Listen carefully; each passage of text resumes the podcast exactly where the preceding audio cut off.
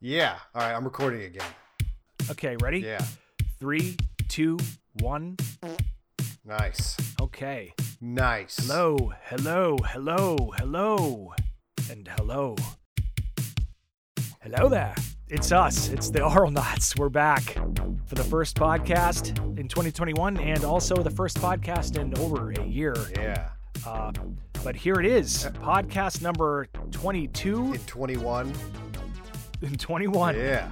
The last podcast we're- we did was February of last year, right before it all stopped, right before everything Good stopped. Lord. Yeah, before everything collapsed. There's a clip from that podcast too where we joked about feeling a little under the weather how, Oh yes. and how And how the and how the pandemic was going to get us all. Yeah, we're like, there's this is gonna be the one, man. I'm telling you, everybody's sick. Everybody I talk to is sick. Something's going on, man.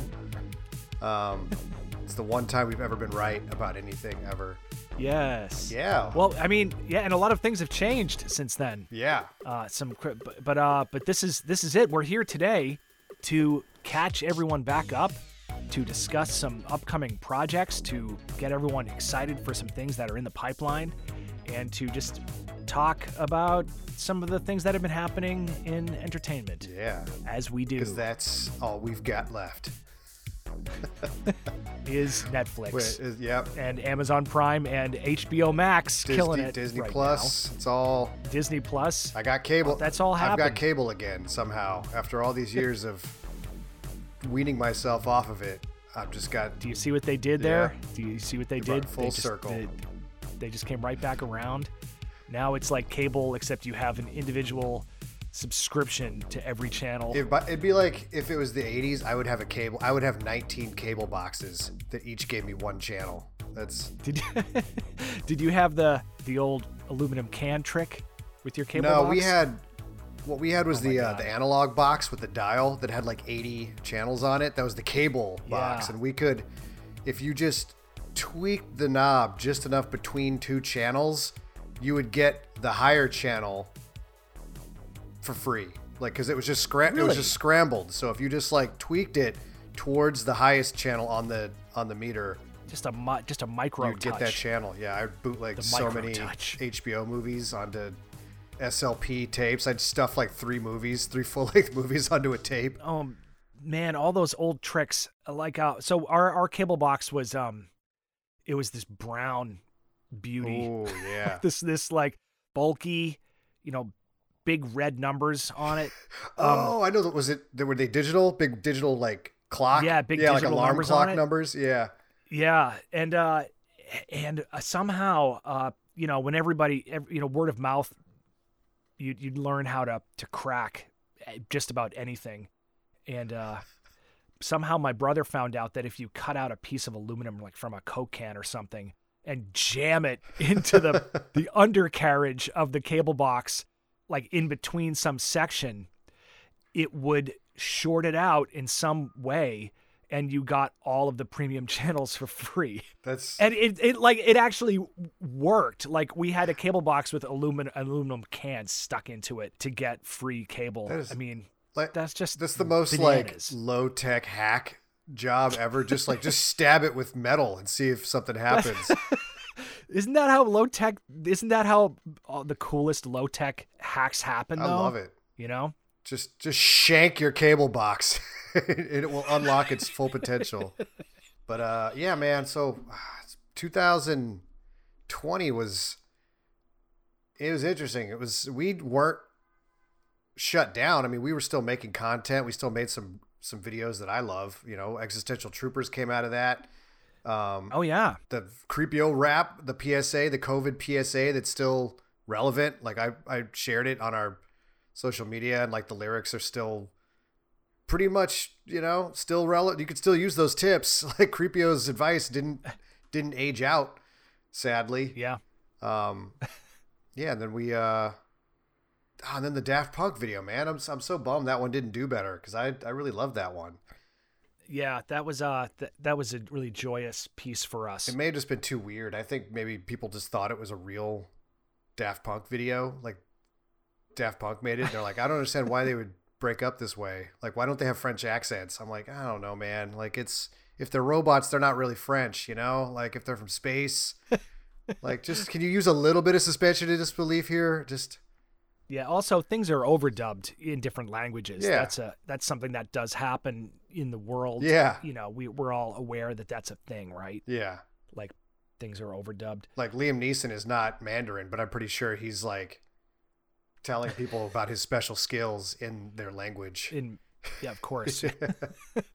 yeah, we had reimagined uh new music and stuff. Yeah, Yeah. I mean, we've been definitely uh oh, so that's interesting because in the middle of that too, we were moving. yeah. So Zach has moved and I have moved. So we're now in new locations, but that just kind of kind of slowed us down for about a for a little bit. Yeah. Uh, but we've had uh, a lot of incredible meetings on uh, on episode seven. I think we're going to probably talk about that episode seven, eight, nine, Yeah. just to give you guys an update on that. But we've been going through that. We've got a, a bunch of other projects uh, in the pipeline. We want to do more podcasting. I think we, we're probably going to get be getting more back into that. Yeah, a lot of people.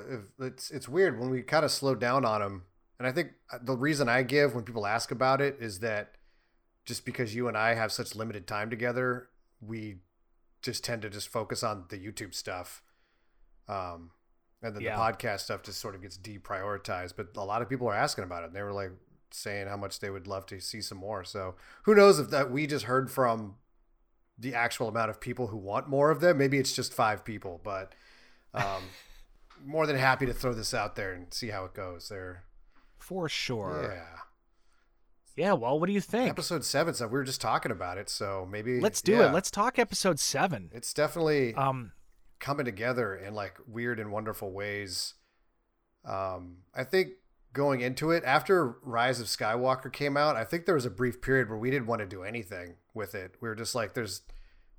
I hate the way this series We- ended. I hate how we were still processing. Yeah, I was like, I hated all of the fan, like all of the fan reactions to it. Like everything about it just was bringing me down. So I was like, I don't, I don't even know how to make fun of this. Like it's just so disappointing, you know, that how everything played out. But then uh, we let it sit for a little bit, bake, and then we started coming up with some pretty solid stuff. And I think we've got a worthy, uh, a follow up to the the rest of the the series. Yeah, and it, it's you know the our goal has always been to we want to continue the story, but we also just want it to be as lunatic Yeah. as the the most lunatic of of the previous adventures. And uh, So- I think maybe I'm just going to say this, and this may be ambitious, but Uh-oh. I think maybe Uh-oh. ours will do justice to our trilogy better than the new trilogy did justice to the old series. I mean, it's impossible for it not to. right. Uh, you know, I, I will say one thing about the new trilogy is that there's this polarization of Star Wars fans, right? Yeah. There are people that are all over the place. There are the people who are they love the original trilogy but not the prequel trilogy, and then there are people on the opposite side of that spectrum, and it cr- created like a huge polarization in the fan base. yeah. And then you had um, The Force Awakens and The Last Jedi, and those two films in combination just completely tore the fan base apart, Yeah. right? But what happened was the rise of Skywalker sucked so badly, it brought everyone back together with this mutual Yeah. hatred for the whole sequel trilogy. Yeah. And that's kind of interesting how that happened, Yeah. It's a, you know? it's a little. and Uh, that's that's really awesome. So congratulations. everyone was like, "Hey, man, you know what? Everything sucks. Let's just let's just put our differences aside and agree on that." Um, Yeah. I think that it had a little bit of the Game of Thrones factor where the buildup was so big that you almost wondered how they could possibly land it, and then they just didn't, and then nobody talked about it ever again. it was so it was so deflating that it has just vanished from pop culture. There's been almost no. Every once in a while, I'll get like an ad that's like a Game of Thrones like mobile game, and I'm like, oh yeah, fucking Game of Thrones. Remember when that was Oh, that the was biggest thing? thing Yeah. ever, and then until it wasn't. Like Yeah. it just you sometimes forget when you get sucked into the fandom and the and the divisiveness and the controversy that these are just regular people writing these stories, and sometimes they don't they don't get, know what to do either, and yeah. they're no more you know we we give power to these stories and give them an important place in our lives and sometimes forget that the people writing these stories are are just as prone to fucking up and in big ways, and they did a lot. And uh, this this past these last couple big franchises have all failed to stick the landing as far as in my opinion you know it's like uh breaking bad was sort of the last great one that was like clearly had a, a blueprint that it was following the whole Mm. time and didn't really seem to lose sight of that and if they did lose sight of it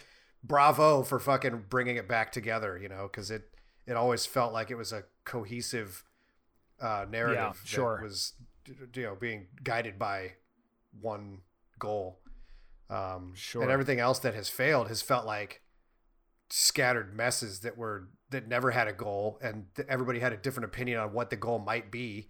And then let's just go ahead and fuck it. Let's just make it, and maybe we'll figure the goal out along the way. And Yeah, they land on a different different parts of the spectrum, right? yeah, Sometimes they miss the mark a little, but still Mhm. have some value to them in the way they're presented, or some redeeming thing that just still makes you want to root for it. yeah, right? Yeah. And you know, the last, uh, I mean, the Rise of Skywalker like didn't have that yeah. even. The Rise of Skywalker just felt it was like just sort of uh, a huge bummer. kind of felt like the Yankees, I guess. A lot of people.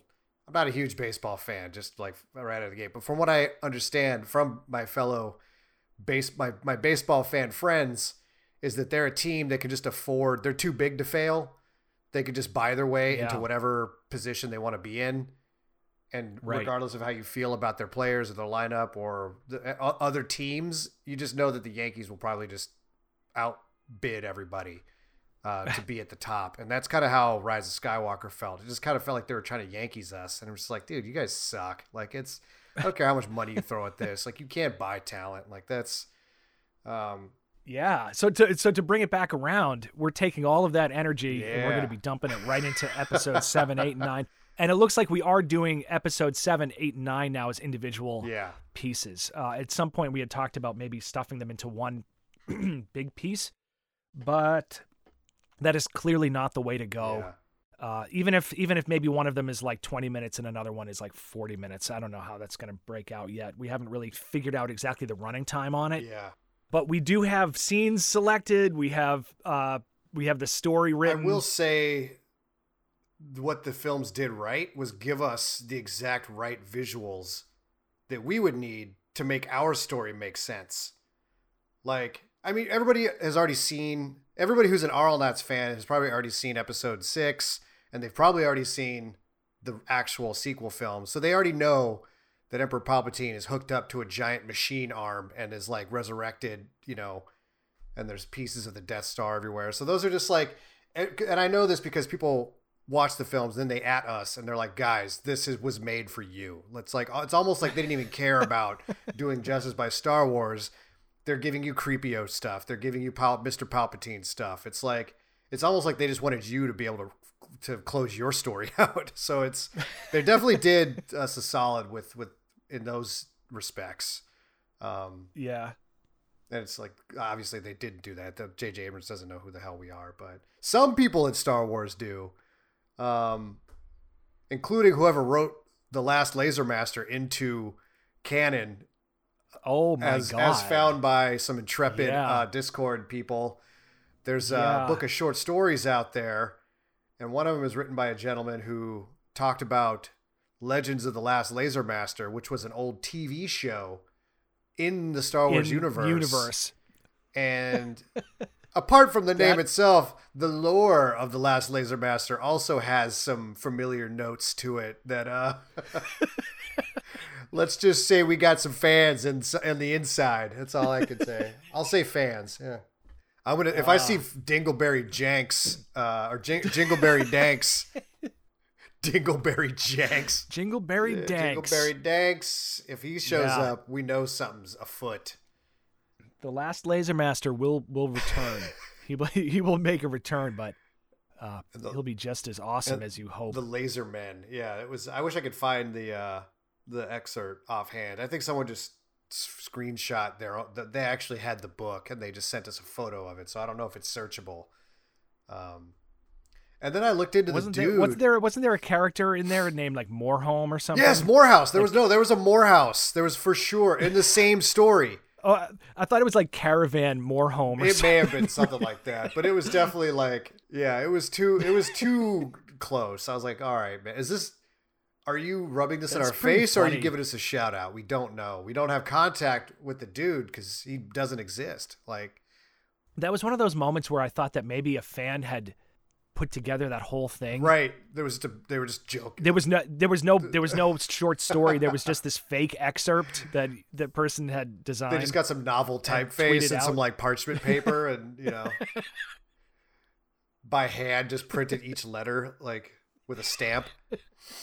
That uh, that guy. So we, I tried to look up the author, and there's very little of, of information available about him, uh, except that he. So people that follow us on Twitch know that I I really like the Destiny series, and one of my favorite things from the Destiny series was this uh, pieces of lore that you could pick up in this one area of the game. And fully collected, it gave you the origin of this alien species that you're fighting. And it was really great stuff. It was like kind of like uh, horror mixed with sci fi. And it was just, and it was really used its own voice to tell the story. It was like the people that, the creatures themselves, it was from their perspective. It was like their holy text. That guy wrote it. And and he there is no follow up work from him. I just I went down a weird thread and he was writing some creepy fan fiction on Reddit. it was like Oh, man, sexualizing yeah. video Yeah. game characters, and then I just saw another thread where like, hey, does anybody know what happened to this writer? It se- he seems to have gotten really weird. So I, I don't know how if any of that is true, if any of it is like linked to the same dude. But Yeah. the only thing I do know is that No. we don't know enough.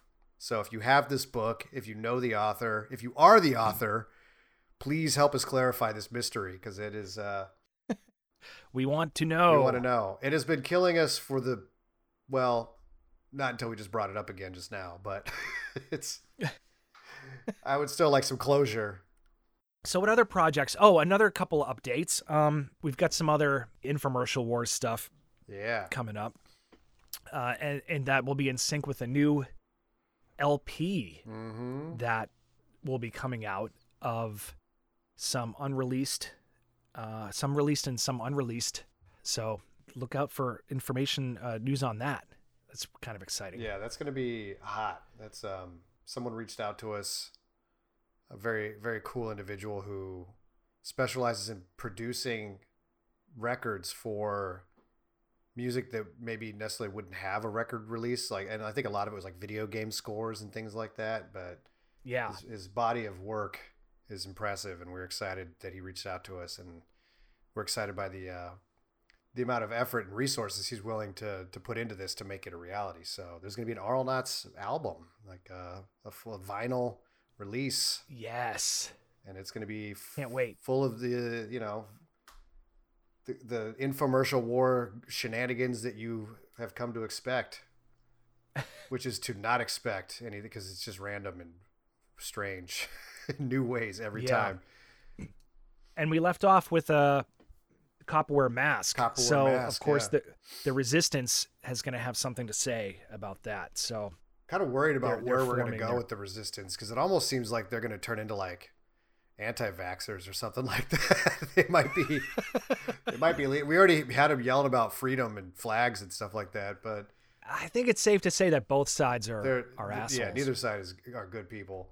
I mean, that's what they gave us though. They literally had that in a commercial where like the guy put the visual uh, anti-glare blinder down and it was just an American flag. Like that's such a weird thing to do in a commercial for a junk product. You know, that's Yeah. you're gonna find in a in, in, They in the weird aisle of dancing CVS. around that. Yeah, Yeah. you're never gonna find those products in a legit aisle at the grocery store. It's always the weird aisle. It's like, um, there's a special there's a special place for those yeah, items there's gonna be. in any It's store. the aisle for things that have 17 different fonts on the package, and like a weird stock photo of a person smiling. Yeah, so that's that's sort of what's on the Auralnaut slate. And then of course there'll always be peppered throughout uh, just something you know if we see just a of the moment thing to make a video about like the daft punk video you know that was just we turned that around and we saw the video they made and then made our own video like the next day. You know, so sometimes we'll we'll throw some things like that out there. It's tough. It was a long because I think a lot of times people that subscribe to our channel are only there for the episodes. So it gets tough when you put a video out that you put a lot of time and effort into and are pretty proud of, and then the one of the comments is just like, should, "Am I gonna? Should I just unsubscribe now, or are you gonna make episode seven? It's like, dude, what is? What do you do with that? Like, you don't like yeah free those, entertainment? those don't like that's those don't help the, Yeah. the the process. Like those comments just make me want to fold up my arms and just be like, "What?" Yeah, I'll just be a full time personal trainer. It's easier, you know. It's like, like whatever, man. Like I don't, I get to yell at everybody. They just do what I say. They don't have to listen to their back talk. no, it's fine. It's like we we're always like pretty open about criticism. Like we enjoy criticism. We we like to hear informed ideas about how things could be different or better. But just straight up like you didn't make the thing I wanted, so you're trash is just not helpful at all. Yeah, I, I- I still fall back on the idea that our comment sections in our on our YouTube videos are some of the most awesome little communities. Like, I, I like have you have you gone into any of the some of the songs that we've that we've pulled to use in our Oh yeah, dude, I was doing that the other day. Um? I it's am, incredible. Like, I like Moby's Legion like came on the radio, like my playlist, and I was I was joking about it with uh, my girlfriend. I was like, "Oh, you want to see something funny? I'm just gonna go to their upload and see how it's going in the comment section." And it's still, and it looks like they actually tried to re-upload it because it was a like a more recent upload, and it's still all Django Fat quotes, and the, the dip is the same. Uh, Deadmau5, I- like the um, yeah Maths, I think is the song. Maths. Yeah. Yeah. I think my favorite is Moby's Ah Ah. The comment section on on Ah Ah, which was from the the liquor store race scene in Friend Zone, is like all comments are like, "Was the liquor store open? Like, are we gonna make it? You know, like what time does it close?" Eh, Like I'm shitting my I'm shitting my pants. Like every comment, and I just imagine Moby like looking through the comments and going, "What the fuck is this shit with the liquor store?" like taking it personally. Like I don't. Why are they making fun of me? Like Oh man. like every track that we've used that has a a YouTube video. Well, that's kind of what I I, I like that that's happening It's too. Because one of the reasons we I, we're gonna we stopped doing it because YouTube has just become a cesspool for copyright claims. But in the past, it was sort of like our own curated like music like from our own hits, you know, things that we like. We're like, Yeah. hey, here's a song that you may not have heard of. Here's a group that you may want to check out. So the fact that these people are actually going to those artists' pages and checking them out makes it also makes me happy. In addition to the comment section Oh, making totally. me happy, and it's the uh, the maths one is by far the best because there was like a, you know, it says like under a comment like view replies. There's one on there that's like 89 replies, and it's just the script from the trench run. It's just get ready for some ass pie. Like it's the whole script, and people somehow didn't get out of order with it as they were like re- replying to each other. It's just Yeah, know, it was really it was really validating in a stup the stupidest possible way it's so stupid. for the ass the best way. the ass the most uh, motion picture. it's called it's called ass. Yeah, Yeah. I uh, so we're we're totally stoked. Episode seven has got us pretty giddy. And uh, um, we maybe it's at some point we could start putting live events back on the table again one of these days. Oh, man. that was one thing we were talking a big game about prior to to the world ending. Uh, was coordinating a, a more focused and and organized live event, possibly tour that has just been completely off the table for you know in the conversation. So Man, that's pretty interesting. Yeah, I just got double vaxxed. I'm good to go. I'm juiced up and Yeah. invincible and I mean, this is pretty screwed up. Like you and I have not s- physically seen each other yeah. in over a year, yeah, bro. Exactly. That is insane. that is bizarre. I mean, we've gotten into a good groove with doing sessions, and yeah. it's not it, but it feels a little bit different. Yeah. I mean, we're and we're still trying to we're still trying to figure out new ways to work remotely that are more effective. yeah. But now that things are getting back more back on track, um, you get to come to the new Yeah. uh, studio to, setup to too. spot. I'm sleeping on that couch. That's gonna be, and I already know Yeah, I can sleep. gotta- I already know I can sleep on that couch. That couch has got my number. It's good. it seems like I shouldn't be able to. Like it's a little too short, but it just it's cozy, man. I don't know. I, Oh man, I mean we have extra rooms now. Yeah. Like we're ready to we're ready to rock. So let's we're gonna do a an Arnold, an Arnold the only thing I will miss, uh, uh, epic get together. I think one of the reasons why that couch was so easy to sleep on is because it hit, you had that killer view at the old place that just it was like having a, it was like Ah. having a screensaver on. You're just like, oh yeah, just then you doze off to one of the most um, magnificent vis- visions of uh, you know human ingenuity possible. So I don't know. That was a, it was also just like nice too because the last time I was at your place, not the last time, but the last time I slept on that couch was that that Christmas when I like you couldn't even afford to go visit my family. So I was like, you're like, come over to my place, man. We'll just do a weekend. We'll watch eight of the worst goddamn movies that ever made back to back, and uh, just And that we Yeah, did. man, that was it was amazing. perfect. I can't not recommend the Titan enough. Jesus Christ, what a disaster of a film. That that movie is is amazing. I, I can't even. I remember telling my brother and I were talking about it because he saw it. He was just trying to tell me about this horrible movie, and I was like, "Wait a minute, are you talking about the Titan?" He goes, "Yeah." Did you watch that? I was like, "Dude, we watched it." And then we were uh, talking about a separate movie, and then eventually throughout throughout the conversation, my brother started to put the pieces together and realized that you and I had watched the Titan and also this other terrible movie we're talking about, like back to back. He goes, "Wait a minute." Did you watch all of these movies in the same night? I was like, yeah, we did, man. We did. He's like, how are you still sane? How are you not in a mental institution? I can't remember what else we, we watched. Um, that weird Antonio Banderas one. yeah, the one where he wasn't actually billed. Yeah, I think in yeah, any of the information about the film. yeah. He Alan Smithied himself. Um, we watched Venom, which was probably the best movie we watched yeah.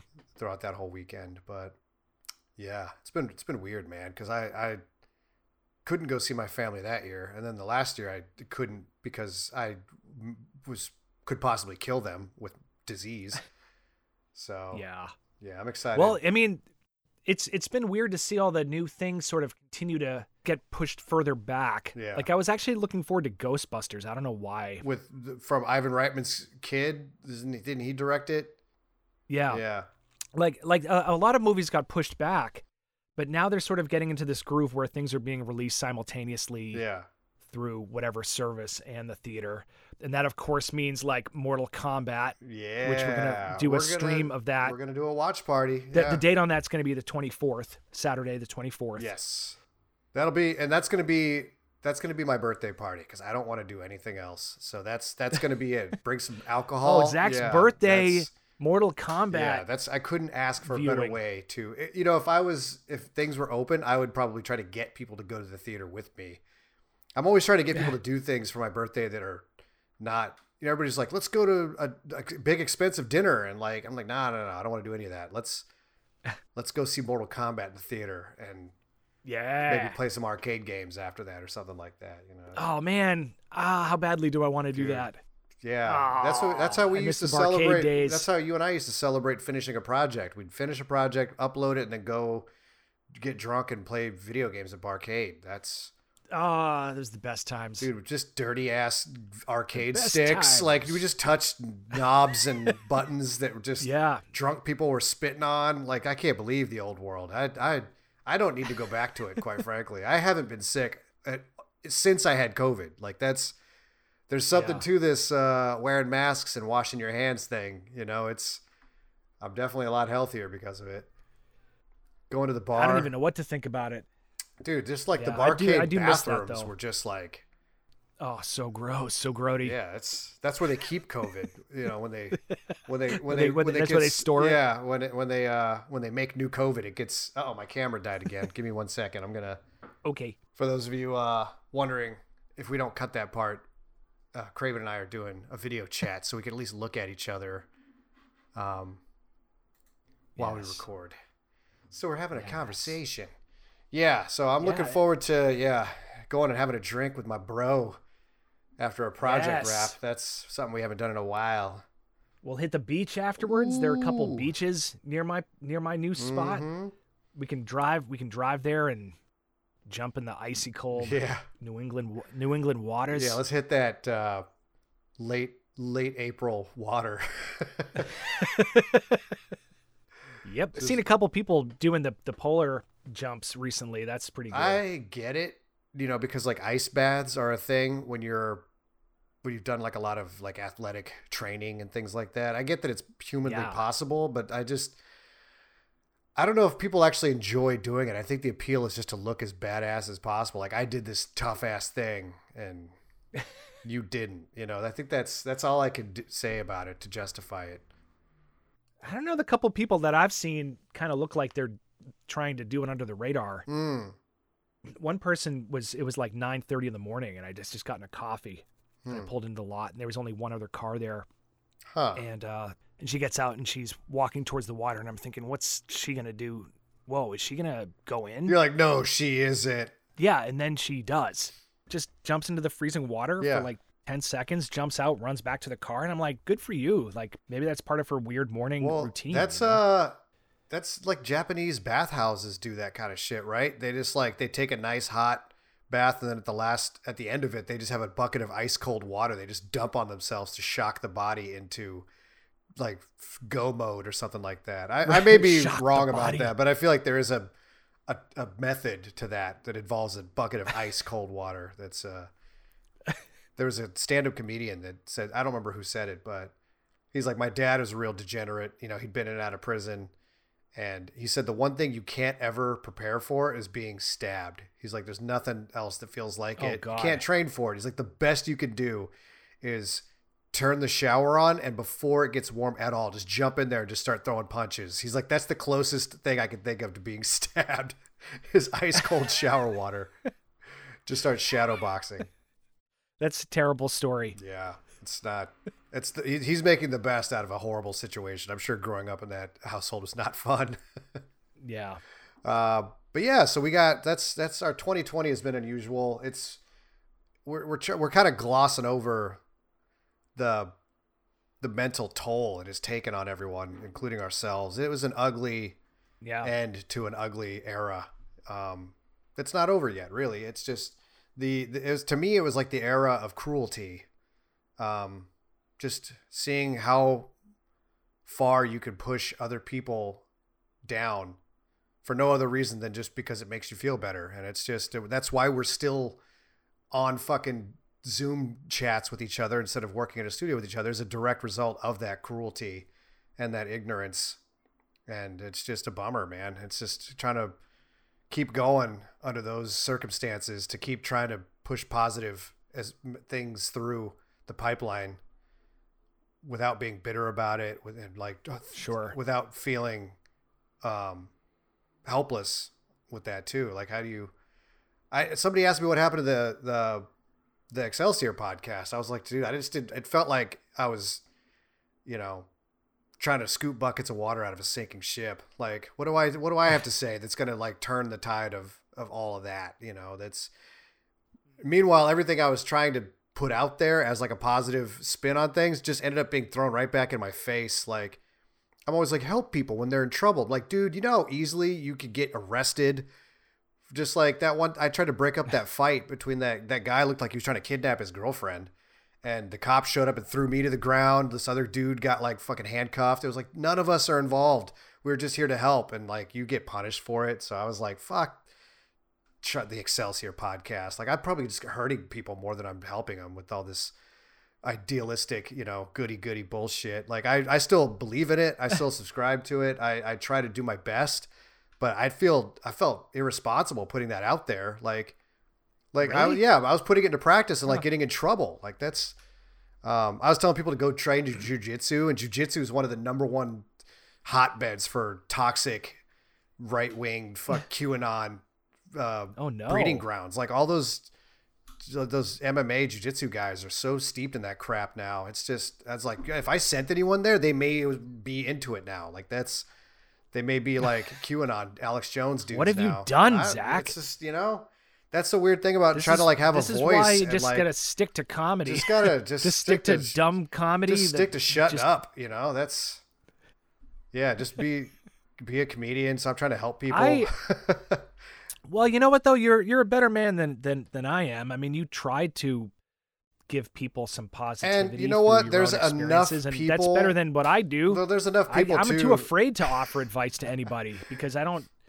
I don't even know. I have no clue. As much as I'm right shitting on myself, enough people reached out to me and said that it did help, and it, they do miss Of it. So it's it was worth it on that in the in that respect too. But just it's more about just me trying to step back and figure out what the hell's going on and like how to say the right thing when I, I, I didn't think I was saying it the right way before. I, it seemed like the right thing to do at the time, but then just seeing how the world was unfolding was like my approach was just outdated. You know, I was like, ah, I got to do something else.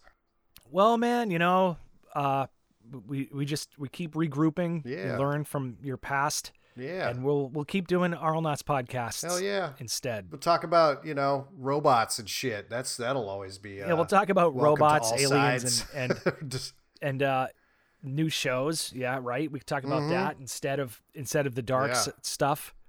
the dark stuff. Yeah, let's could- let's move out of the dark keep- zone into the. we can keep ignoring that side Yeah. of, of our minds and go on to oh, the other man. stuff Uh, instead. Escapism is the uh, is the real It's the the church game, right brother. now. Yeah, that's that's Yeah. that's where I go for salvation. I'm all know? about it. Yeah. Um, and Disney Plus has got a lot of that going for it right now. that's how's that for a segue? That's D- yeah, okay, that works. That's a, an amazing way to get there. We're not going to cut any of that. And just a quick note here there are going to be spoilers as we're talking about WandaVision, Falcon and the Winter Soldier, and Invincible, uh, the new animated show on Amazon Prime. I'm super impressed with everything Marvel's been doing since the since the movies. I think I'm actually enjoying the shows a little bit more than the movies. You know, the uh, sometimes the movies felt a little overlong and and a little lacked a little focus because they're ensembles and for the most part. I like this individual. It feels again like I'm reading comic books now. It's like bite-sized Yeah. uh, stories that um, uh, can spend a little bit more time on development.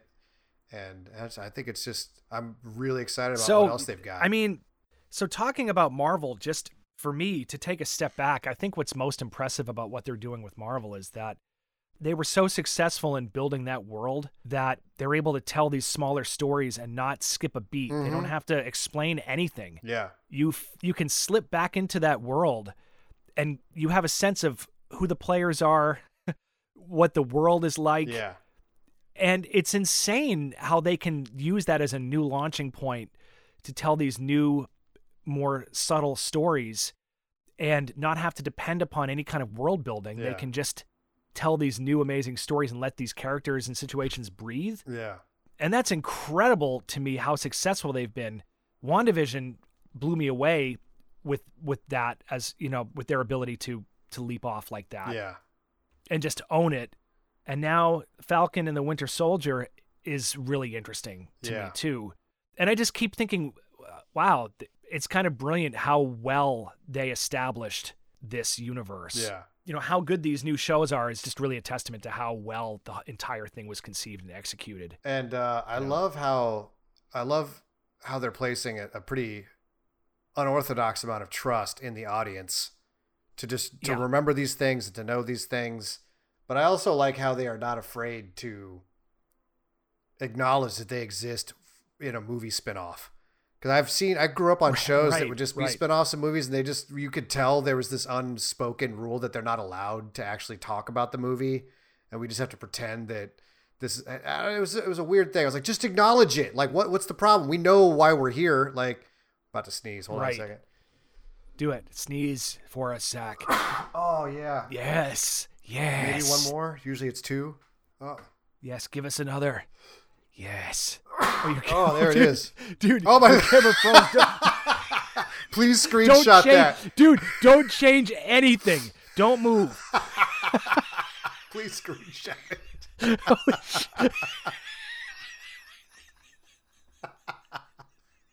That couldn't be more perfect, bro. My eyes are crossed. I look like somebody just shoved something up my ass, like a, and it made a kazoo sound. I can't, I can't breathe. Bro, that's the new like Auralnauts try not to laugh thumbnail. oh, no, that's natural too, bro. That's all natural. that's that's organic sneeze face.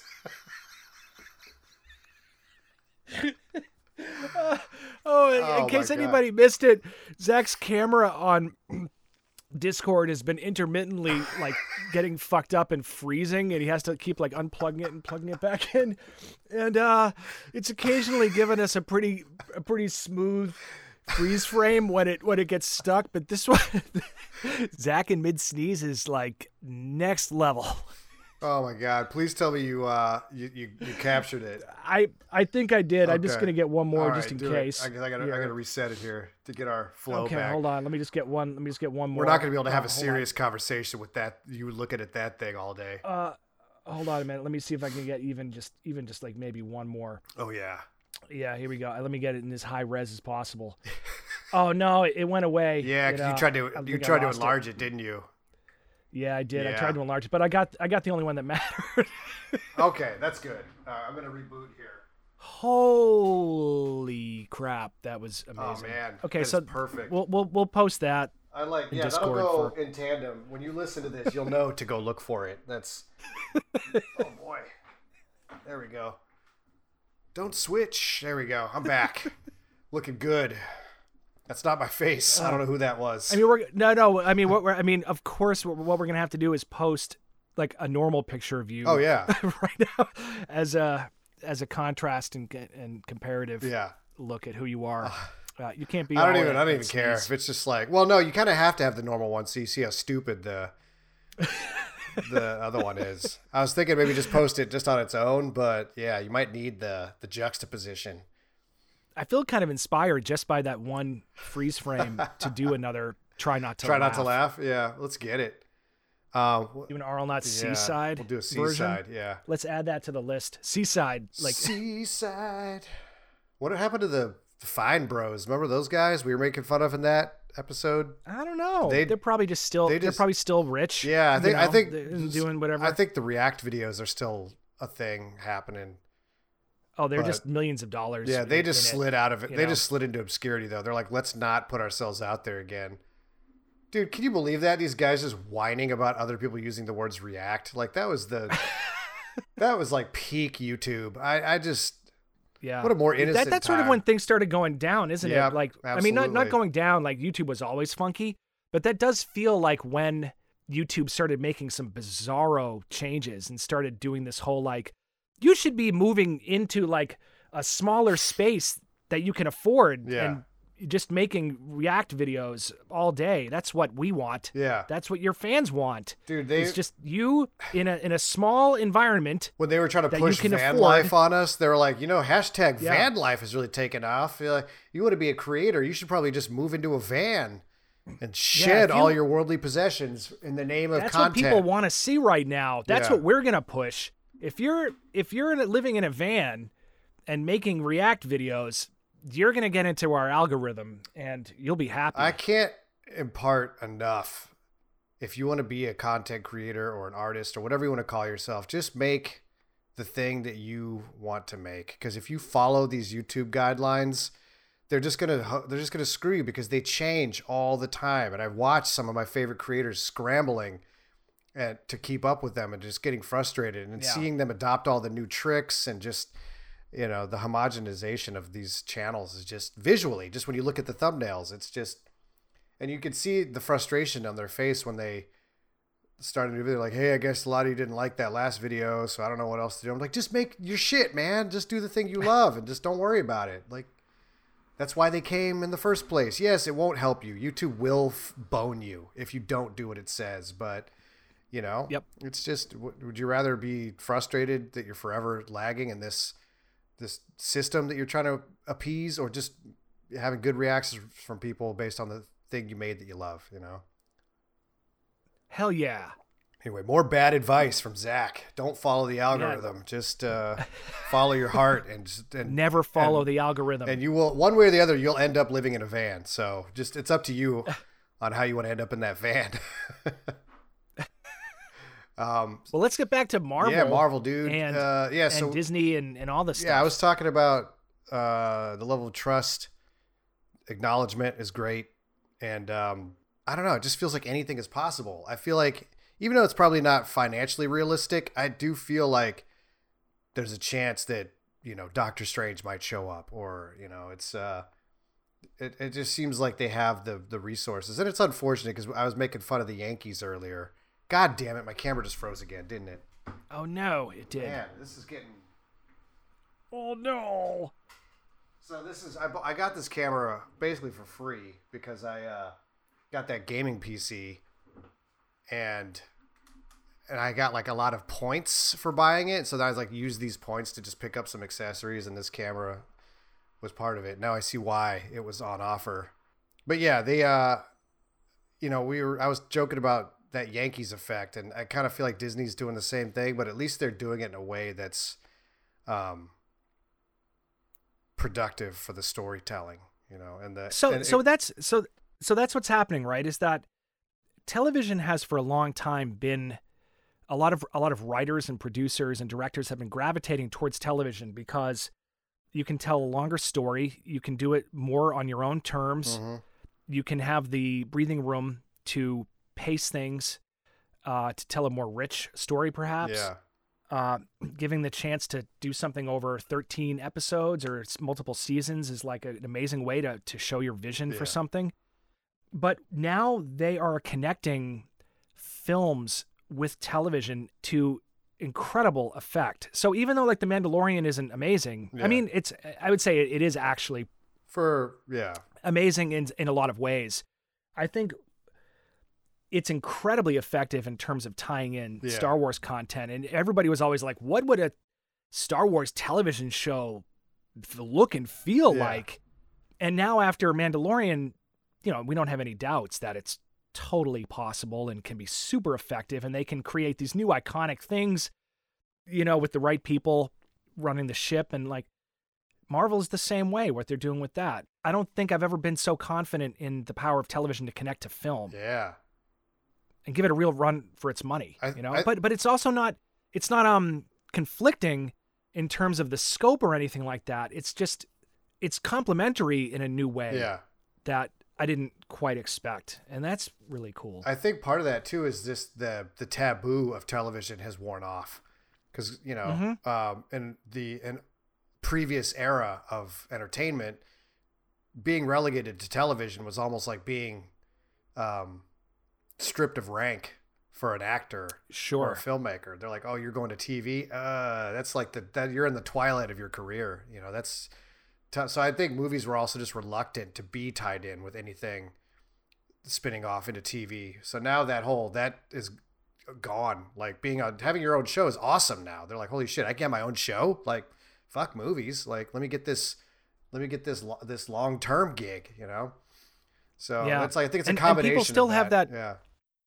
And they still have that that that extra room to do things that may be experimental Mhm. or to test various types of storylines or see what and I mean I think WandaVision was a pretty radical example Yeah. of that. I mean that was uh they just ran with that for so long. I know it lost a couple of people because they were like what is this Yeah. weirdness? I can't, I can't take it. Like this is just baloney. Yeah. But for me, I was in fact I thought that the journey was more interesting than the the final Absolutely. you know ending place. I mean, I didn't uh, the ending was the ending of it was cool and it made sense and it was it was a, it was a fine they sufficiently to- to marveled it up at the end which yeah, Yeah. for like as as as someone who grew up on nick at night i was more invested like you in the uh in the first half like i was really excited i understood why people were lo- lost on it and it, why they didn't stick around but i was just like dude are they gonna do like they got they did i dream of Jeannie they did like the brady bunch they did you know a little bit Dick Van Malcolm in the Dyke, Middle, Mary kind of- yeah. Moore, like all these shows I was I was watching, you know, on a regular basis. I mean, the the homage, the level of of craft Yeah. that they put into all of those episodes was just fascinating. They even hit like the the fun ones, like more recent ones, like uh, Clarissa explains it all or Malcolm in the Middle, like that style of like yeah, yeah. angsty '90s kid. You know, it's I don't know. it, it wasn't arbitrary how they handled those homages Mhm. either. I mean, each episode was bringing you closer to the character's understanding of an awareness of the situation as the decade per sitcom was moving forward and closer to the present timeline. So it worked as like a structural uh, mechanism as well as this just cool ass conceit Yeah. to enjoy. And they were doing some really incredible things. Like they were doing sitcom jokes and timing Yeah. while also moving their own larger arc of a story forward, which was crazy to me that they were able to strike that balance. Yeah. You know, like th- that that just like blew me away That- how they were able to actually achieve That that. sold me right away when I saw that was the uh, the dedication to the style of comedy and the timing from the actors and that the very first episode when Vision had this like very Dick Van Dyke reaction to something. She's like, "Oh yeah, you know everything. Then what about this?" And he's like, his cover up for that was so era appropriate. I was like, so I was so impressed by that. I was like, "Oh, I'm in." Like whatever Yeah. they, they're gonna do this for all this the television eras, and they're gonna. I, I can't wait to see how they how they handle them. You know, and I didn't realize how far they were gonna go with the. uh up they got up into like Modern Family, you know, like uh, rea- Yeah. reality show to camera style. right. Um, so it just that part definitely was the part that was losing people was dr- was what caused me to be more invested in it, which I thought was Yeah, right. surprising for me. Um, There there were some moments too that were really brain melting. Like yeah, they would keep the music, for example, like segue music yeah, from the the sitcoms, like the uh, the appropriate styling of music, while something bizarre or freaky was happening Yeah. to the characters, made it so which created this beautiful like weird tension. You know, and sometimes they would do that with a laugh track. yeah. You know, Oh, when the laugh Um, track would happen when something was like wrong. Yeah, when something was Yeah. eh, like it's sort of um you know for fear of overusing it, it's sort of lynching it in that way. Yeah, But but the use of um the the various tropes as a foil it was really intriguing. Like across the board, uh, from a post production standpoint, um, editorially, WandaVision really got me, and I was like, this is really interesting how they can do this in a Marvel world yeah, and and it, and people it most people it didn't it didn't cause them to have to they didn't have to stretch at all Yeah. to get into it yeah. It, it was still it balanced. It walked that line of being, um, mysterious, but also not too alienating. You know, in a in a way that really helped build the magic side of the Marvel universe, which is something that yeah a lot of people don't maybe who didn't grow up reading the comics or anything don't understand that there's like there was like an illuminati in the marvel universe that was um um made up of the most powerful characters from each sort of segment of the marvel universe so like professor x doctor strange uh, i think maybe ghost rider was part of it too because he's from like he's spectral there's magical so there's like demons, there's wizards, there's space gods, there's you know all powerful Earthmen. So it's uh, you know I really like that they're willing to explore those things with the dedication of the of the nerdiness of it all, um, yeah in the sincere but still fun and engaging way. So and and the other thing is that they're moving the story beyond where we left off yeah, instead of going back and telling stories to fill gaps yes. which is Oh, also that. intriguing to me because now they're just creating new opportunities for films for these characters I mean, they had discussed what to the, the- what their plan was for the Marvel universe. yeah with films, but I didn't quite understand how well they'd be able to tie in these television episodes yeah. with where they could go in the bigger film picture. And I So they're just they're just killing it. They're just knocking it out. and I couldn't. I couldn't have been less interested in WandaVision when I first heard about it because I I liked Vision as Right? a character, but like Scarlet Witch was so kind of a non presence for me in the films. Like I get a lot of things centered around her, but just the the. The her arcs in the movies didn't really give me any interest in seeing more, you know, and so I was right. very impressed with how now I want to see more. Like she's great.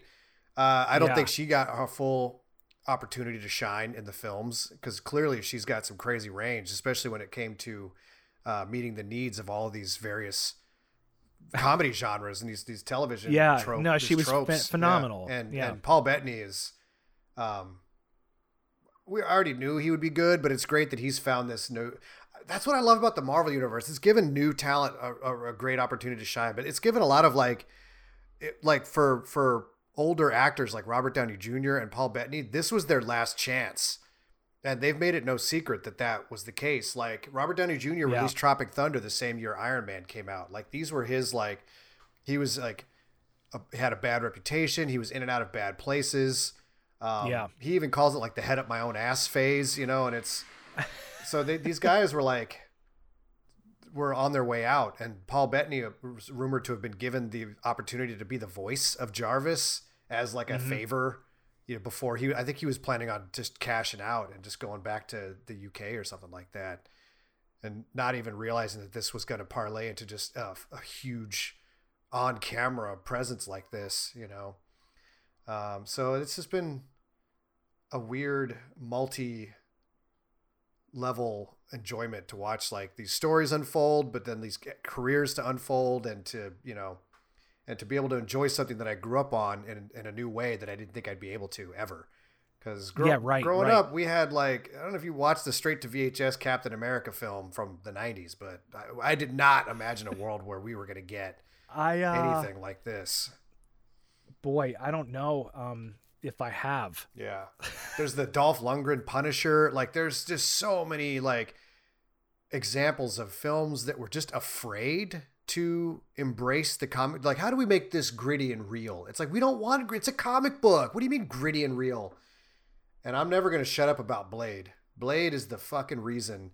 And I'm not the only one saying it. Uh, There's a lot of people smarter than me saying like, if it wasn't for the success of Blade, the Marvel f- film universe may not exist because it's it was very important that that movie succeeded. And uh, I want to see Blade uh, showing up in the new Marvel universe. I want to see a rework of Blade. Because where they left off with Blade was not a great place. They were trying to do a TV show, and it was like instead of Wesley Snipes, it was the dude from Onyx, the rap group from the. You remember the Onyx? Hmm. It was sticky. It was Sticky Fingaz from Onyx. It was just. Okay. I was like, ooh, what are you doing?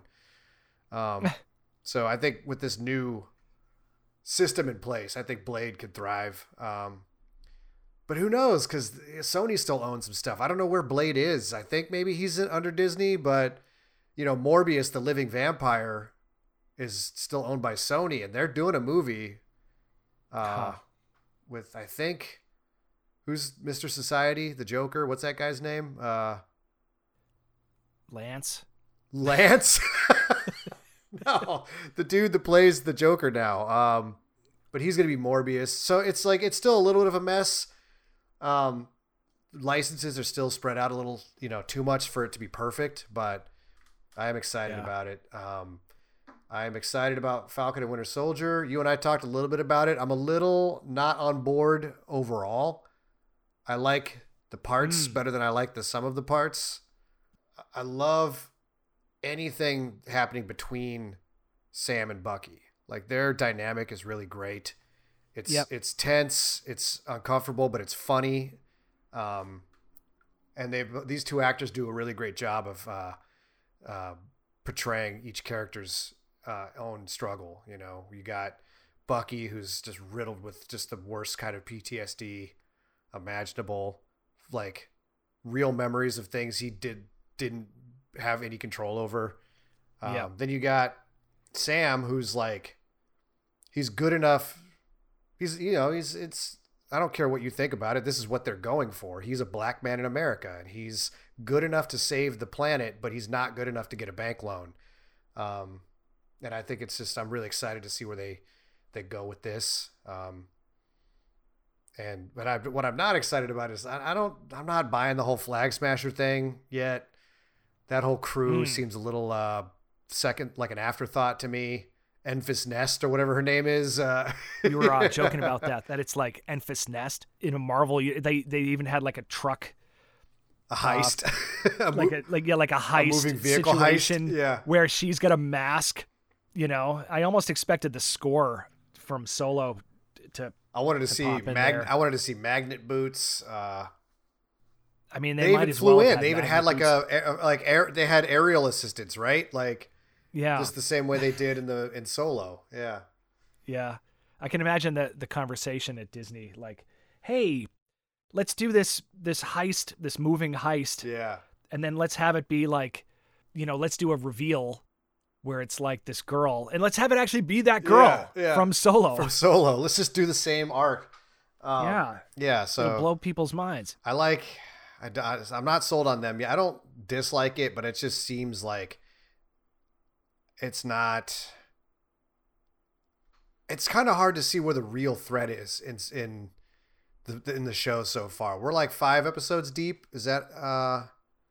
And it's it's Um, kind of yeah, it's kind of hard to I tell. think it's- I think like it's only four. it's kind of hard to see what the stakes are right now. I mean, like on the surface, the stakes are there's a super soldier serum out there. We can't let it get into the wrong hands, but it's already in the wrong hands, and it's I mean, I think it, it might just be getting us towards bad Captain America. I mean, Yeah. that might that might be where it's it's really driving towards, which would be an interesting. yeah, You know, people trying to do the right thing after this world has fallen apart by Yeah. using the serum has actually created this new monster. yeah. And you get two groups You of people who all think they're doing the right thing, and they all have access to the ability to make their version of the right thing happen.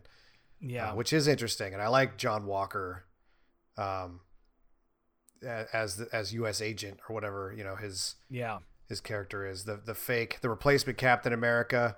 I love how the show isn't shy about the implications of that. How they never even attempted to convince Sam to be Captain America, but he gave up the shield to be part of a museum, and they just the next day they were like, "Here's The your ne- new yeah. Captain America." Right. and he looks just like you think he would. You know that, uh, and then you got this reveal that there was a black super soldier, um, who got a raw deal. You know, he got he was in Mhm. prison for thirty years. He was sterilized by the government because they experimented on him to try to like. Uh, it was very much a, a reference to the Tuskegee Airmen or Tuskegee experiments right, um, right. And uh, what I what I admire about that thread is that when that story originally appeared in Marvel, in the comic books, it was so polarizing that the person who wrote that story, and I can't remember his name off the top of my head, but he was fired by Marvel for that story. Um, And the original story was a lot worse. Uh, the government was using the super soldier serum, uh, testing it on black soldiers against their will. They found out that the side effects of it were like sterilization and death, so they started doing using it for the, that purpose. And Isaiah was yeah. the only one that was, it took, and he was the only one that became a super soldier. They immediately put him in the field, put him to work for the government doing um, disavow level stuff, and then eventually he got uh, disgruntled and tried to steal Captain America's outfit and was arrested and jailed, where they sterilized him, tortured him, experimented on him. Um, and so the yeah, the writer who who created that storyline was fired because of that storyline. So for them to sort of like um, redeem themselves by bringing that storyline back and featuring it in a way that is going to cause a lot of the same uh, commotion that the original one did is uh, I won't say brave because they they fired the dude. You know, like it's it's it's their sin to make up for, but it's Yeah, it's yeah. admirable. I'm glad they're they're at least attempting Sure. to to go there because That's cool. I didn't know any. I didn't know any of that. You Yeah. always sort of have the the back. yeah, I did. I'm not going to pretend on- like I just had that up my sleeve, comic- but I I looked into it. You know, I was like, who is this guy? And a friend of mine shot me the link to that sort of uh, unfolded that whole drama. So I'm I'm always interested. It's really because fascinating. it's it always feels we're still in an era where everything like that does feel intentional. So I need to know more about it. Um, Yeah, sure. Yeah. And that actor was great. He's just like, get out of my house. Like he was, Yeah. he's like, damn, this man might explode on you right now. And he had that. yeah. Um, and then just the way it was presented, it was in New Orleans. And then as soon as they left the house, Sam was confronted by the police. And, you know, in a funny twist, Bucky was the only one that actually was in trouble and got arrested. But Right. he was there, you know, it was only through his intervention that Sam got left alone. So I don't know. I just, I like what they're trying to say with the show. Um, I'm, I'm on board despite me not loving the, the whole flag smasher thing uh, a hundred percent, but Yeah, there are things that I I don't love about it. Sometimes you can sort of feel the smaller level of storytelling with a television series. yeah. though they do an amazing job with production. Like uh, I'm not I'm not knocking Oh, that yeah. at all. I think it's more like, oh, anybody can become a super soldier with uh, a, just a serum, Yeah. and there are like so many serums everywhere, and it's like that's like the big threat. But it's like, oh, it's just you just inject yourself. You don't.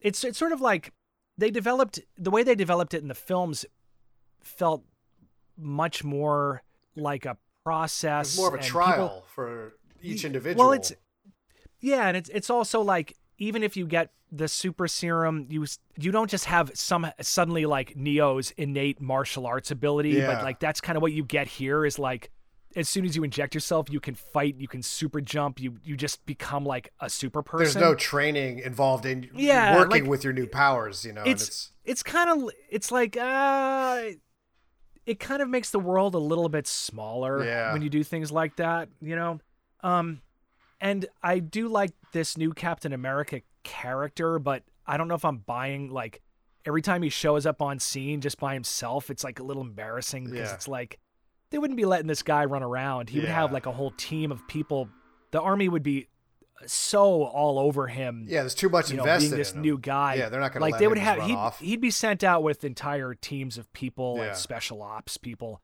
So it's like it's a little funny when he just like shows up in full costume all the time out in the street. Yeah. He's like, "Oh, hey, it's me, Captain America." Give us your intel. It- so- yeah. yeah, like it's so so there are things about it, and, and also like this other guy that they brought back to help out.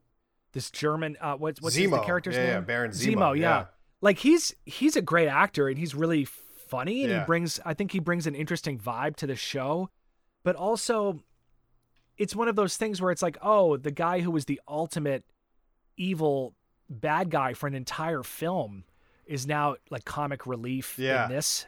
And I guess that's cool, but it's a little I don't know. I in some ways it kind of I know you. I mean it, but it's it's like it's like hilarious seeing him dancing. yeah, And and then, you know, you get to this weird weird underworld of crazy new cities and things, which I love the design of. yeah. that city, by the Madripoor is uh, a Marvel. Madripoor only, is- um, is is amazing It's Yeah. like so many ways. it's like a even though it's kind cyber. of It's like a cyberpunk uh, haven that only exists in the Marvel universe. So I'm excited that. Yeah. which is apparently very It's- big in the X Men. So that I think what they're doing is possibly setting up X Men. So that's oh, they're definitely doing that in all of their, Yeah. their crossovers now. I'm very excited Um, about it. Yeah. Um, I I mean, Maripor is that what it's called? Maripor. Madripoor, I think. Mad, yeah. Mad, sorry, Madripoor. Um, I I love Madripoor. It's totally goofy, but Yeah. the set design and the colors and the vibrancy and the the sort of cyberpunk styling of it is pretty amazing. My favorite scene so far is Sam trying to stay undercover uh, while they were there. He was like, "Why am I the one that looks like a pimp?" And Zemo's like, "I love how Zemo's always walking this line of racism, but he's always on the right side of it, just barely." He's like, "Because you look like the guy." He's like, "Oh yeah, I guess I do kind of look like him." And he's like, but then he had to drink that like toxic snake drink, and Yeah. the way he just looked at it, he just very seriously goes, I love these. Just had to try to own it. Then he sniffed it, goes, Whoo, I can't wait to drink this. You know, he was Yeah, and the bartender never once actually was convinced. he didn't believe was it for a second. And even just when he was on the phone with his sister and he's like, I'm big time, you know, he's that's why I'm gonna go back to that bank and murder that loan officer. he was just so bad at being undercover, and it was like he uh, the actor uh, did a really great job of pulling that off. So Anthony Mackie, Yeah. that's his name, right? I mean, they're I mean they're they're all good characters. I just it's funny how you can make something feel smaller. Like like it would be it would be like if um if like in the new Ghostbusters movie, Zuul became like a character that Like slime, he became a Slimer. yeah, it was kind of like running around with the group and like didn't have the same Yeah. threat anymore, and was kind of like comic relief. It'd be like ah, Yeah. you know, I feel differently now I about guess Zuul. Than the I only did- reason I um I give him a pass on that because the the theme of the whole show seems to be good and bad is a weird line sometimes because the flag smashers are all like they're helping people Yeah. right and that's and John Walker thinks he's helping people and um Zemo's whole thing he was the ultimate bad guy but his whole thing was just that he thought the world would be better off without the Avengers because his home country does not exist anymore because of the Avengers. Sure, yeah. So he's like, I'm only doing this because you are bad people. Like you're not good superheroes. You don't, you don't, you sh- people like you, people shouldn't have this kind of power because now a whole country doesn't exist. So his only goal was just to get rid of them. And yeah, he blew up the UN and had some major problematic issues, but it seemed like he part of his plan was that he expected to die. He expected that yeah, right. Um, T'Challa would come and kill him, and he was surprised that it didn't happen. So I think maybe if they considered all of that, what we're getting now is a Zemo who didn't expect to be alive and free. So right, he's just and, having fun. Th- like that's his only. Totally. You know what else is he gonna and do? And I think they're going to make the right decisions about the character. Um, like the decisions will be logical follow throughs from where we yeah. left off. For example, when he was standing over all of these vials of this serum, yes, love you're that. like, I'm thinking to myself, God, I hope this. I hope they know they're smart enough to not have him pick one up and stick it in his own leg, like. And then yeah. of course he starts crushing them, and it's like, okay, awesome. That was beautiful. You still feel like, regardless of how he's behaving, his his own personal code is is being upheld. Right. The same thing happened in the movie where he was like, they all thought his ultimate plan was to recover the Russian super soldier program and reactivate it. And he's like, I killed them all. He's like, why would I want these? I, my whole thing is that I don't want super people around. he's like, so he got what he they thought he wanted, and he just immediately terminated it. He was like, no, fuck those guys. I don't need them. Right. I just needed you here so that I could do the same thing to you. So I think ultimately what's going to be the problem is that if they succeed, they're now going to have to deal with a Zemo who doesn't think he still doesn't think the Avengers should exist. Like he and Sam had that talk. Right. Um, you know, he asked Sam if he would take that serum if he had the chance, and he's like, "No." He's like, "Good." He's like, "I like that you didn't even hesitate." Um, because I'm getting the sense that he likes Sam and he doesn't want to have to kill him. Right. Like he's probably going to try to kill Bucky. You know, so that's, um, so I think he's with them right up until they succeed, and then it's you know he's he's already got the mask. They showed it like that's his comic book mask. You know, Baron Zemo is always he always wore that. That's his whole look. Yeah, so yeah. He's Baron Zemo is there. You know, the the full fully realized version from the comics is like is being established. I don't think they're going to throw that that's, out. That's pretty so. awesome. Yeah, that's pretty that's pretty yeah. rad. I do like that the mask was just sitting on the back seat of his car like a like a Halloween costume right. from last year. Like, oh, I forgot this was back here. Like that's with my with my duffel bag full of guns. um, so yeah, I don't know. That's I guess that's all we got from Marvel. Yeah, Marvel. I mean, we you know, we just have to wait and see. We could talk about what, what's coming up. we up. Could talk about uh, Justice League, but we don't have to. Let's not do that. Let's not talk about Justice League. We live in a society, and that's it. We live in a society I don't. I don't mind talking. Ah, about you know it what though? It's the exact opposite. I don't know why I brought it up. It's, even I don't even feel like because it's. Uh, I mean, it's like we're we've done Justice League stuff before. I feel like people kind of want to hear our thoughts on it, even though it. Every, why is everything so divisive, man? That bums me out. I know that, like, it's so divisive. People are so violently opposed to each other's opinions, but I was never excited about the Snyder cut. I didn't think it needed to exist. There was enough evidence from the original cut for me to know that there was no better version yeah in existence and this just showed me that there wasn't. Like it's a fine film i'm sure it gave snyder cut fans exactly what they needed and i'm happy for them. Do you get the impression I was, that i was bored to tears. Do you get the impression that it really was what they wanted or that because i haven't really heard anybody talking about it. Uh, i haven't either. It got rise of skywalker it came out and they we're just like okay i guess we got our thing and that's it. Um, I don't think it illuminated anything about the Justice League universe that we didn't get from the film. Yeah. Uh, I think all of these characters are just poorly realized. I think they're poorly handled. I don't think Zack Snyder did any better of a job than uh, what's his ass did. The Avengers guy, Whedon, is that who did that? Joss. Joss. Joss. What's your kid's name? Joss. so I don't know. It's just I think I think their version of Superman is weird. I don't like. I just don't like Batman. I think Batman is. uh I don't. You know. I'm pretty opposed to like rich people right now. because they're kind of responsible for everything bad happening.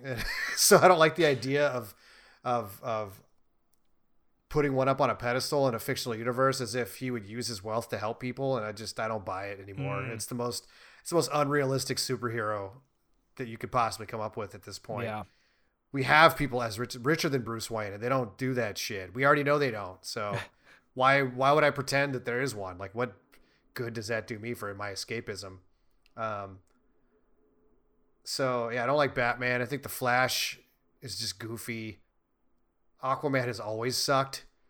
Like anybody who's been a DC fan for any amount of time just knows Aquaman is goofy. Like it's it's a fun concept, Yeah. but he's not a good superhero. It's just not a I control fish minds. Like okay, we're gonna be uh, on Mars, so you gonna have fish powers there, or what's going on? I I know you're. They tried to rebrand him Yeah. in like the 2000 early 2000s uh or late 90s as this like as what we see now this arthur curry you know this this man of the sea who's bearded and and brawny and it's like nah man he still talks to fish like that's like anything any one of the justice league can do superman can do it but better and i think it was weird that the movie actually f- focused on that Yeah. because I don't I don't think the Snyder version had it, but the the Joss Whedon version had the the the post credit thing where he and the Flash and Superman were like racing each other, Yeah. and it's like even if he doesn't quite beat the Flash, even if the Flash beats him by any amount of time, it's still a competition. So why do you need a fast guy? You know, when you've got a fast guy that's also Superman. You know, it's Yeah. so I don't think I think the Justice League is just Superman and just a bunch of dudes that hang out.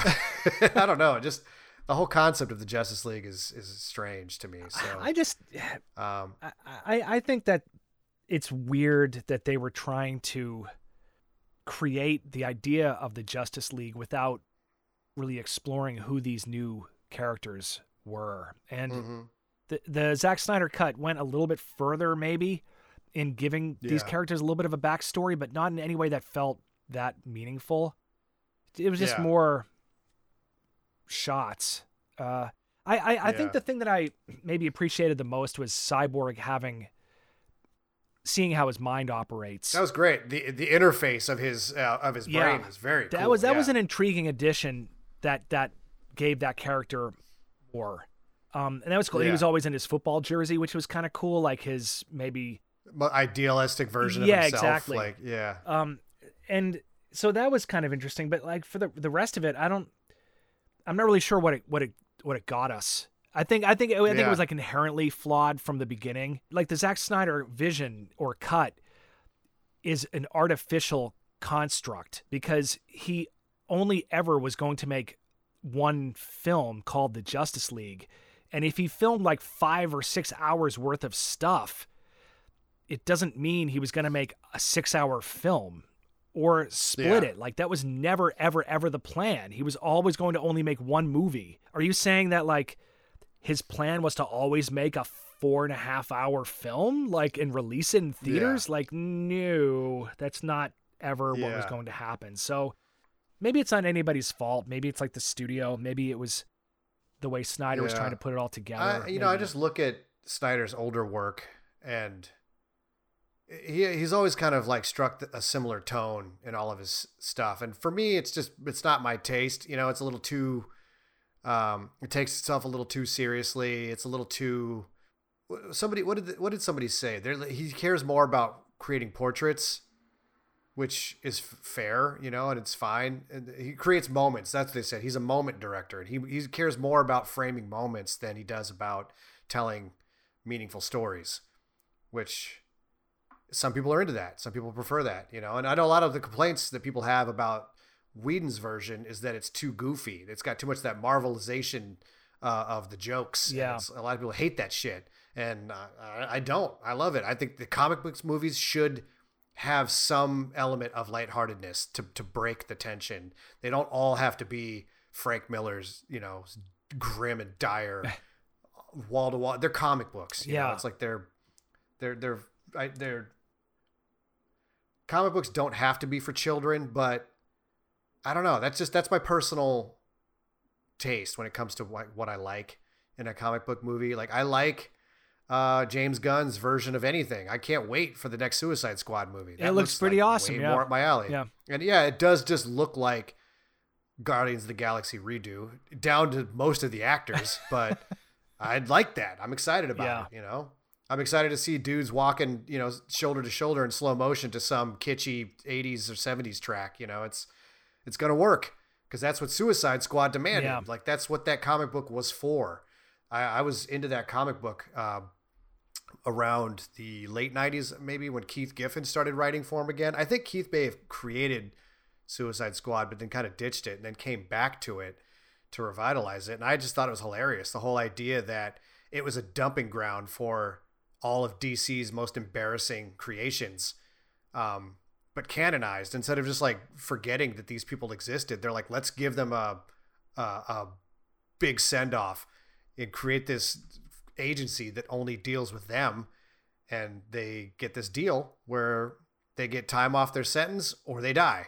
You know, and it's and I like that the they had a reoccurring gag where uh, Deadshot, the character that Will Smith played in the original one, was the only reoccurring member of Suicide Squad, and he was the only one that actually wanted to die. he was like, "I'm going to go on these missions and I'm going to get what I want, Yeah. which is to die, but not by my own hand." And then he was the only one that ever survived because he's so capable and also just unlucky. Uh, and just watching people like Calendar Man and shit just get eaten alive by ants and just it was always funny, you know, and it was it needed to be funny. And the fact that they tried to make a movie that wasn't originally funny was just like I was like, oh no, that's totally missing the point. Like you guys can't do this. You can't have Jared Leto, that's his name. you can't have Jared Leto getting all tattooed up and like torturing somebody in this weird sequence that's like bordering on horror, you know. It's um so I'm I'm stoked that James Gunn is I kind of think they should just give all the Marvel directors a DC movie to do and like let them fix this whole mess if they want Oh, to have an expanded universe. I don't know, man. I mean, I agree with a lot of what you're saying about the idea of the the tone of the films, hmm but um, I don't think they should give it to the Marvel guys. No, no, I don't mean that literally. yeah, but like, but they did it literally. they gave it to they Joss, did. Yeah. and that was a weird. that was a weird Joss decision James. because um, just Yeah.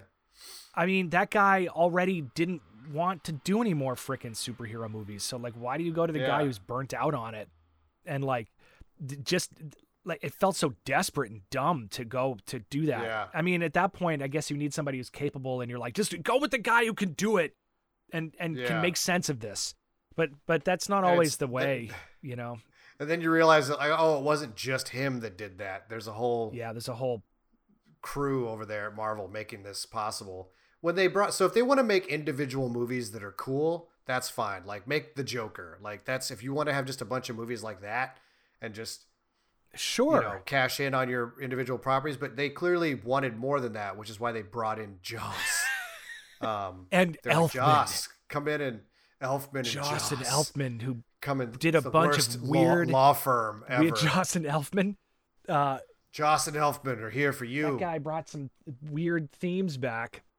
Strange. Mhm. Yeah, bringing in, bringing back like the uh John Williams' the- Superman theme is an odd choice. That's Yeah. an odd choice. Yeah.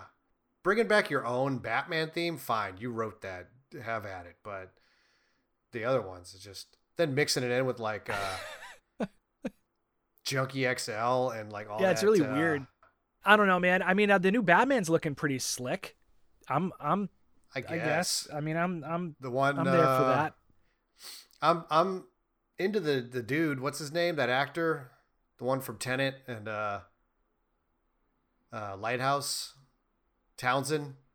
Pattinson. Pat Rob, Pat Robertson, Robert Pattinson. I said, oh, I said Robert. I said Townsend because I'm like Robert Townsend, the dude from Hollywood Shuffle. No, no, no, Robert Pattinson. Uh, He'll make a good. he seems like he's He's a great actor. as a as a as a leading The, man. the Yeah, yeah. Lighthouse totally blew my mind. I mean, he completely. I still have to watch it. It's oh my uh, god, put that on your list. it's the exact same problem I had with The Witch from the same director, Yeah. which was that I just never felt like I was in the mood for what I thought it was going to be. You'll always be in the mood for the Lighthouse.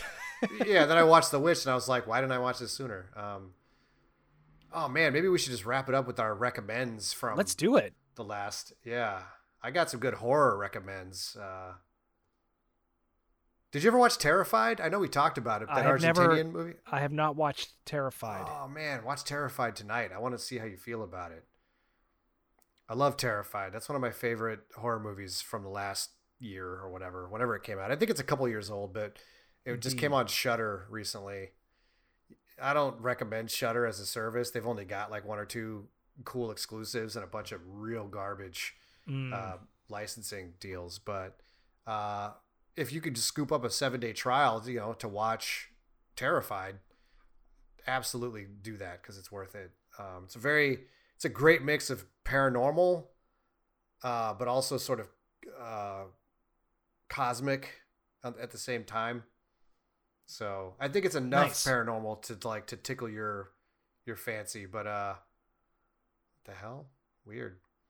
Anyway, What I just got like an? Xbox notification on my desktop. I didn't uh, expect that.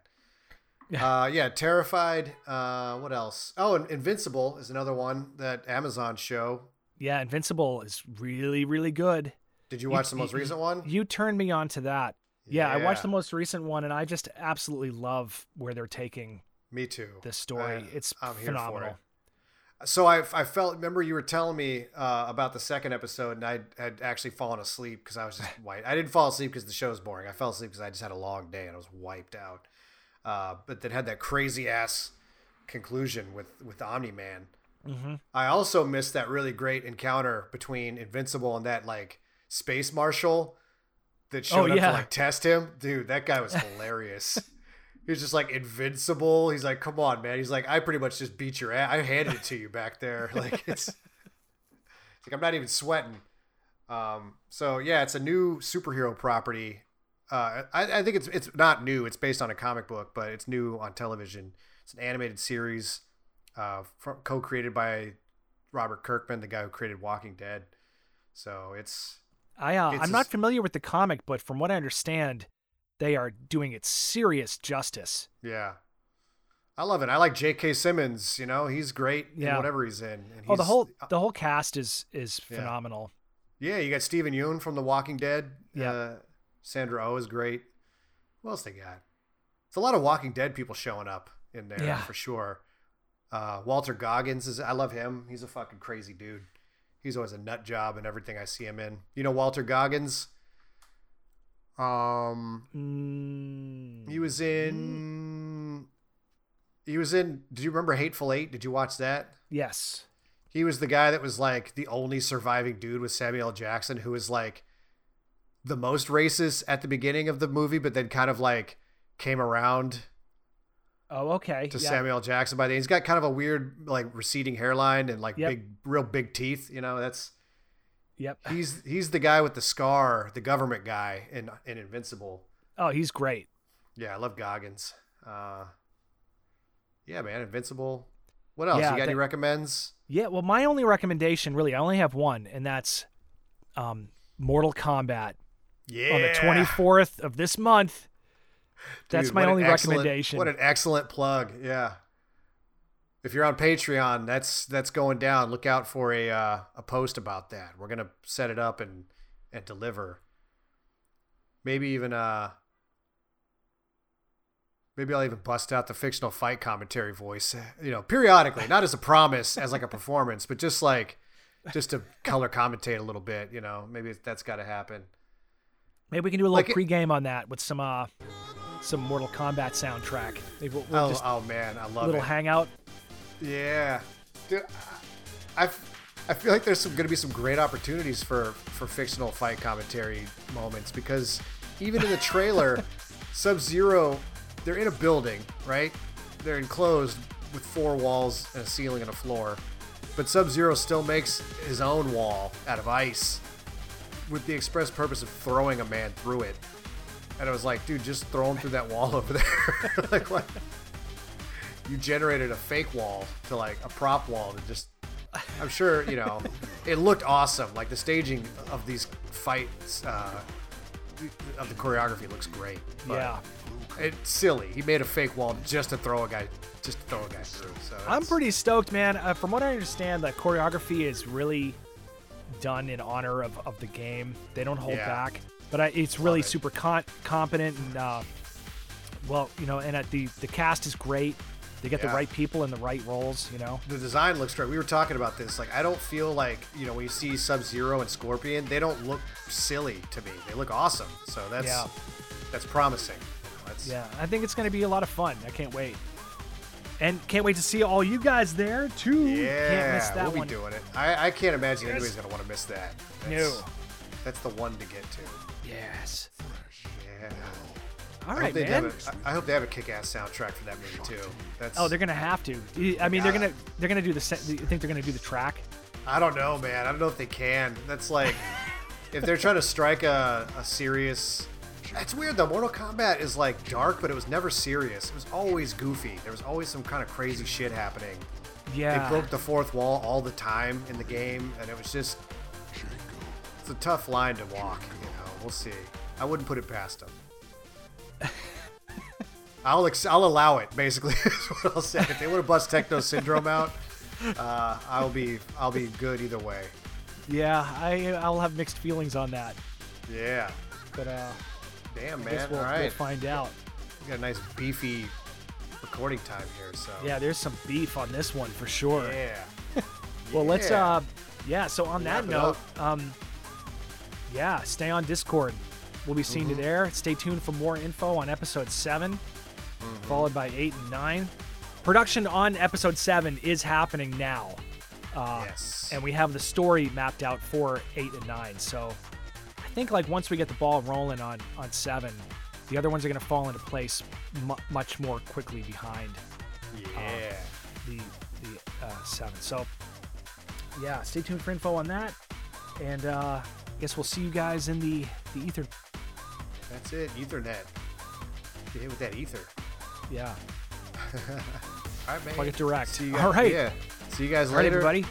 And I'm gonna hit stop. All right, bye.